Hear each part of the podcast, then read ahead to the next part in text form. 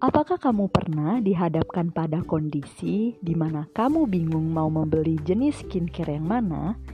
Wah, pasti kamu langsung buka aplikasi Google, mengetik informasi skincare di kolom pencarian, lalu informasi tentang segala jenis skincare bisa kamu dapatkan. Kemudahan memperoleh informasi ini adalah salah satu dampak positif dari kemajuan teknologi komunikasi. Apakah teknologi komunikasi hanya memberikan dampak positif saja? Eits, belum tentu. Dalam siniar ini, kita akan membahas mengenai dampak teknologi komunikasi, jadi dengarkan sampai akhir. Hai semua, saya Della Vinanda dari kelas A Ilmu Komunikasi 2019, Fakultas Ilmu Sosial dan Ilmu Politik, Universitas Sriwijaya.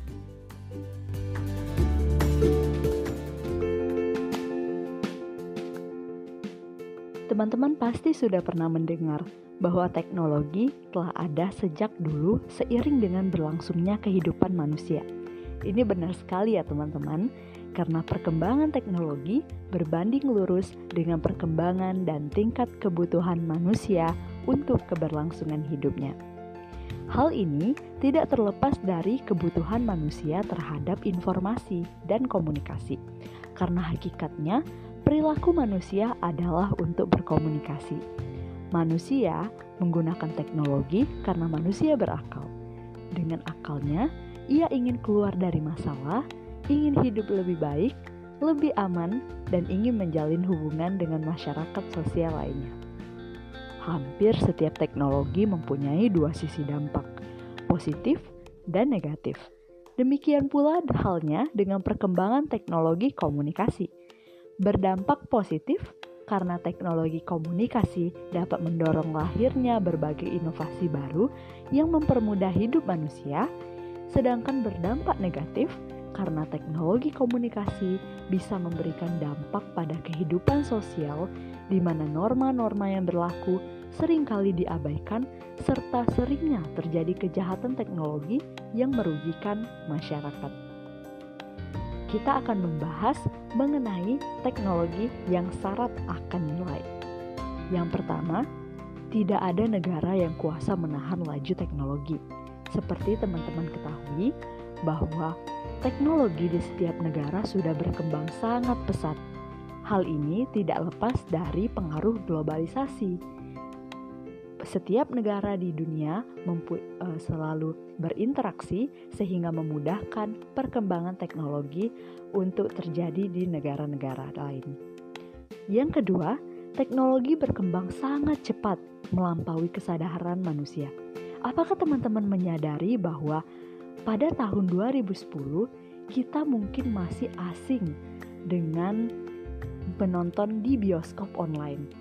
Namun, di tahun 2020 ini, tepat 10 tahun kemudian, kita sudah tidak asing lagi dengan menonton bioskop online ataupun dengan pertemuan virtual melalui Zoom atau Google Meet. Hal ini berarti teknologi sudah berkembang sangat cepat, bahkan tan sering kali tanpa kita sadari. Yang ketiga, aktif atau pasif dalam menerima teknologi itu tergantung dari pribadi masing-masing individu manusia tidak bisa menyalahkan teknologi karena teknologi, perkembangan teknologi adalah sebuah keniscayaan. Jadi kita tidak bisa mendinai jadi denial terhadap perkembangan teknologi ini. Lalu yang berikutnya, teknologi tak dapat dibeli. Mungkin kita bisa memperoleh laptop, handphone, atau hal-hal lain yang berbau teknologi komunikasi namun, untuk menguasai itu semua, untuk menguasai dampak positif dan negatifnya, itu tidak bisa dilakukan dengan sembarangan. Kita harus mempelajari, mempelajari cara menggunakan teknologi komunikasi, baru kemudian kita bisa menguasainya. Lalu, yang berikutnya, dan yang sudah pasti, masyarakat maju karena teknologi. Baik, teman-teman, Berikutnya kita akan membahas mengenai tipologi dampak atau dampak dari teknologi komunikasi. Tipologi dampak ini terbagi menjadi enam. Yang pertama yang akan kita bahas adalah desirable impact. Desirable impact adalah dampak yang mengarah pada berfungsinya sebuah inovasi oleh individu atau sistem sosial. Mari kita berikan contoh untuk desirable impact. Contohnya adalah penemuan smartphone. Smartphone adalah salah satu inovasi yang diciptakan manusia setelah penemuan ponsel atau telepon genggam. Smartphone yang saat ini dikenal masyarakat benar-benar berpengaruh kepada semua lapisan masyarakat dan sistem sosial karena dampak yang diberikan smartphone sangat luas, meliputi penggantian fungsi radio, televisi, serta sarana hiburan. Bahkan saat ini masyarakat mulai terbiasa dengan layanan ojek daring yang bisa didapat melalui smartphone. Penemuan ini tentu saja sangat berpengaruh kepada kehidupan masyarakat. Yang kedua adalah undesirable impact. Undesirable impact adalah dampak yang lebih mengarah pada tidak berfungsinya inovasi oleh masyarakat atau sistem sosial. Contoh dari undesirable impact adalah teknologi komunikasi terlihat pada masyarakat suku Baduy yang cenderung menolak teknologi. Mungkin teman-teman sudah pernah dengar ya mengenai uh, kebiasaan suku Baduy ini. Karena sikap inilah, sikap denial inilah, teknologi menjadi tidak begitu berfungsi dalam sistem sosial masyarakat suku Baduy sehingga tidak memunculkan adanya inovasi. Berikutnya adalah direct impact atau dampak langsung. Direct impact adalah dampak ketika individu atau sistem sosial merespons dengan segera atau cepat terhadap inovasi. Contohnya, penemuan layanan ojek online. Penemuan layanan ojek berbasis online ini memberikan dampak langsung kepada masyarakat berupa kemudahan dalam mencari layanan ojek. Masyarakat menjadi tidak perlu repot jika sewaktu-waktu membutuhkan layanan ojek, memesan makanan, dan mengirimkan barang, serta hal-hal yang tidak pernah kita bayangkan sebelumnya, seperti memesan tiket bioskop dan lain-lain penggunaan layanan ojek online yang meningkat drastis dan layanan ojek konvensional menurun tajam. Berikutnya adalah indirect impact. Indirect impact atau impact tidak langsung adalah perubahan pada individu atau sistem sosial setelah terjadi dampak langsung. Contohnya, mengambil contoh layanan ojek online tadi, layanan ini memiliki dampak tidak langsung berupa masyarakat menjadi terbiasa berperilaku konsumtif, konsumtif karena dimanjakan teknologi. Secara tidak langsung juga, layanan ini juga membuat tukang ojek konvensional kehilangan sumber pendapatan, termasuk tukang beca dan bajai. Karena sebagian besar pelanggan beralih ke layanan ojek online. Dampak lainnya adalah munculnya pengangguran yang disebabkan layanan ojek konvensional, becak, dan bajai tidak mampu bersaing di era teknologi. Berikutnya adalah anticipate impact. Anticipate impact adalah perubahan yang terjadi dapat diantisipasi karena inovasi telah diketahui atau dikenal sebelumnya oleh anggota sistem sosial. Contohnya adalah penemuan lensa kontak. Pasti teman-teman sudah tidak asing lagi kan dengan lensa kontak yang membuat kita jadi terbebas dalam menggunakan kacamata? Yep, perkembangan teknologi yang berkembang sangat pesat membuat manusia mulai memprediksi akan pengembangan hal baru di mana di masa depan. Banyaknya pengguna gadget yang memakainya secara terus-menerus panjang hari membuat masyarakat rentan akan kerusakan mata. Dari dulu, masyarakat sudah mengenal adanya kacamata sebagai alat bantu penglihatan. Namun, manusia menyadari bahwa mereka membutuhkan satu alat bantu penglihatan yang tidak mengganggu, ringan, dan efektif. Dari antisipasi dampak teknologi inilah, kemudian muncul alat bantu penglihatan bernama lensa kontak. Terakhir, ada unanticipated impact Unanticipated impact adalah perubahan yang terjadi tidak dapat diantisipasi karena inovasi belum diketahui atau dikenal sebelumnya oleh anggota sistem sosial. Contohnya adalah tidak banyak manusia yang mengira bahwa peran seorang guru mulai tergantikan oleh sebuah mesin bernama robot. Mungkin teman-teman sudah pernah mendengarkan bahwa beberapa universitas di Jepang itu sudah mulai mengaplikasikan robot sebagai tenaga pengajar. Saat ini robot sudah gencar dikembangkan terutama di negara Jepang, dengan tujuan untuk mempermudah dan menggantikan tugas manusia termasuk mengajar. Inovasi ini tidak tidak diantisipasi oleh masyarakat karena dulu robot dinilai hanyalah sebuah hayalan anak kecil belaka dan tidak akan menjadi nyata. Teman-teman pasti pernah menonton serial Doraemon, seorang sebuah robot kucing yang membantu seorang anak kecil dalam menjalankan tugas-tugasnya. Mungkin dulu kita berpikir bahwa Doraemon ini hanyalah hayalan dan tidak akan menjadi nyata. Namun kenyataannya, teknologi robot sejenis Doraemon ini telah berkembang dan bahkan mulai menggantikan profesi manusia. Duh, teman-teman harus tetap menguasai skill yang ada ya, biar tidak tergantikan oleh robot ini.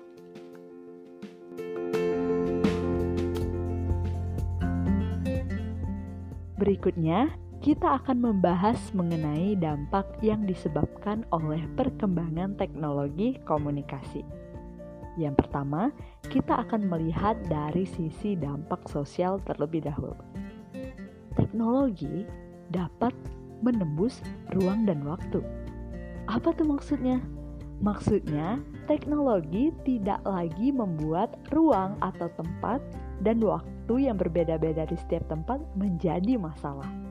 Misalnya, mungkin teman saat teman-teman saat ini sedang berada di Indonesia, ingin menghubungi kerabat yang ada di Malaysia. Teman-teman tidak perlu lagi berkunjung ke Malaysia hanya untuk berinteraksi dengan kerabat.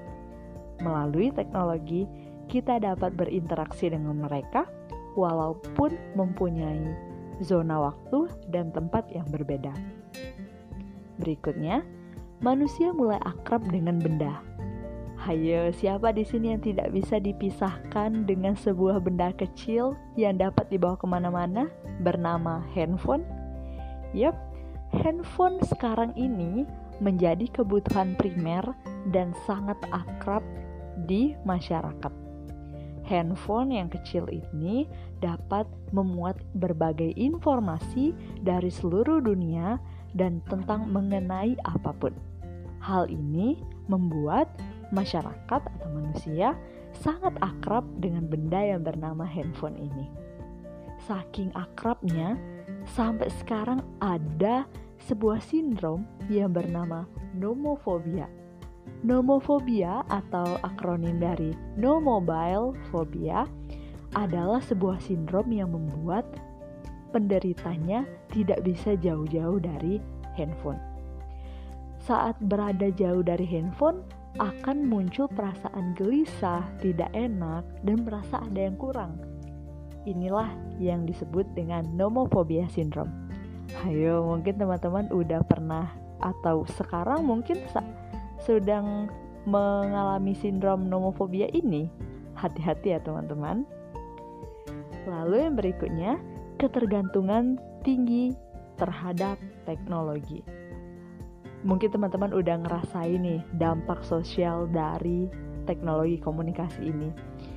Kalau nggak ada handphone, nggak ada laptop, pasti merasa ada yang kurang Berarti ini berarti teman-teman udah mengalami ketergantungan nih terhadap teknologi. Harus dikurangin ya. Lalu selain dampak uh, ketiga dampak tadi ada juga dampak budaya dari teknologi komunikasi. Yang pertama adalah budaya yang seragam. Hmm, budaya yang seragam ini maksudnya karena perkembangan teknologi yang makin pesat, kebudayaan di setiap negara menjadi sama. Loh, kok bisa? Ingat ya, budaya itu terbentuk dari kebiasaan-kebiasaan yang yang dilakukan secara terus-menerus. Nah, salah satu bentuk contoh keseragaman budaya yang disebabkan oleh kemajuan teknologi ini dan mungkin mulai dirasakan oleh teman-teman adalah budaya berkumpul. Coba, kapan terakhir kali kamu berkumpul dengan teman-temanmu? Uh, mungkin saat berkumpul dengan teman-teman, kita akan cenderung fokus pada handphone. Dan ini sudah terjadi biasa saja pada masyarakat Padahal dulu pada saat berkumpul tidak ada tuh yang namanya memainkan handphone atau sibuk sendiri. Semuanya pasti ingin membagikan cerita keseharian mereka pada saat berkumpul dengan teman-teman. Namun, budaya yang terjadi saat ini sudah berbeda, teman-teman. Kita sudah tidak asing lagi dengan pemandangan bahwa saat berkumpul kita sibuk dengan handphone. Inilah salah satu bentuk keseragaman budaya yang terjadi akibat perkembangan teknologi. Yang kedua, ada imperialisme budaya atau penjajahan budaya. Waduh, penjajahan nih. Gimana nih maksudnya? Hmm, coba teman-teman uh, kita melakukan kilas balik. Saat ini kebudayaan K-pop sangat dikenal dan tidak asing lagi bagi masyarakat Indonesia, khususnya generasi muda. Nah, inilah yang disebut dengan imperialisme budaya, teman-teman. K-pop masuk ke Indonesia dan membius berbagai kalangan usia masyarakat Indonesia karena teknologi komunikasi ini. Teknologi komunikasi lah yang memudahkan K-pop masuk ke negara kita dan mulai mengakar pada masyarakat Indonesia. Sehingga tanpa kita sadari, sebenarnya saat ini kita sedang dijajah oleh budaya luar, yaitu budaya K-pop. Duh, hati-hati ya teman-teman, jangan sampai uh, bentuk kesukaan kita pada K-pop malah membuat kita menjadi tidak menyukai budaya sendiri. Dan yang terakhir ada lunturnya rasa cinta terhadap budaya sendiri. Tuh, karena teknologi komunikasi yang berkembang semakin pesat memudahkan kita mencari informasi dari negara lain sehingga kita melupakan bahkan melunturkan rasa cinta terhadap budaya sendiri. Jangan sampai ya teman-teman, kita harus tetap menggunakan teknologi komunikasi secara bijak untuk melestarikan budaya di daerah kita. Berikutnya, ada dampak ekonomi dari perkembangan teknologi komunikasi. Yang pertama ada kapitalisme global. Duh, apa tuh kapitalisme? Kapitalisme global yang lahir dari proses globalisasi yang disebabkan oleh perkembangan teknologi komunikasi ini menciptakan budaya konsumtif dan masyarakat konsumen yang eksistensinya dilihat hanya dengan pembedaan komoditi yang dikonsumsi dengan terus-menerus mengkonsumsi berbagai tanda dan status sosial di balik komoditi. Nah, karena adanya perkembangan teknologi ini, masyarakat semakin mudah tuh untuk melihat mode, uh, hal-hal yang sedang tren pada saat ini, sehingga masyarakat jadi mudah untuk menirunya, membeli barang-barang yang sebenarnya tidak terlalu penting, sehingga tanpa disadari masyarakat berubah menjadi konsumtif. Ini tidak baik ya teman-teman. Yang berikutnya adalah industrialisasi.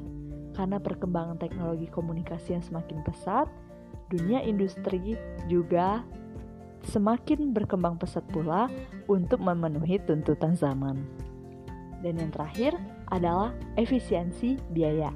Berkat teknologi komunikasi, kita bisa sebenarnya kita bisa menghemat berbagai pengeluaran loh. Apa tuh contohnya?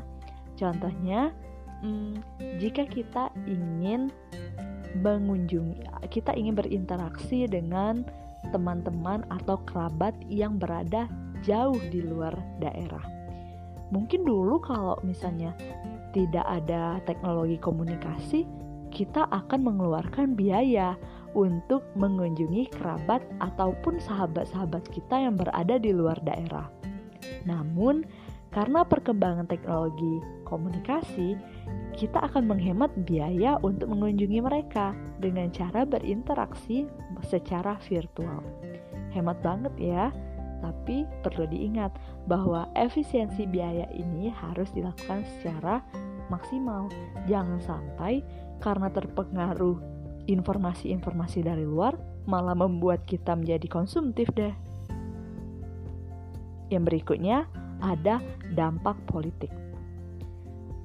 Dampak politik yang terjadi karena perkembangan teknologi komunikasi yang pertama adalah demokratisasi. Saat ini kita semakin demokratis ya teman-teman. Segala hal dilakukan dengan pemungutan suara khususnya saat kita ingin memilih pemimpin daerah atau negara.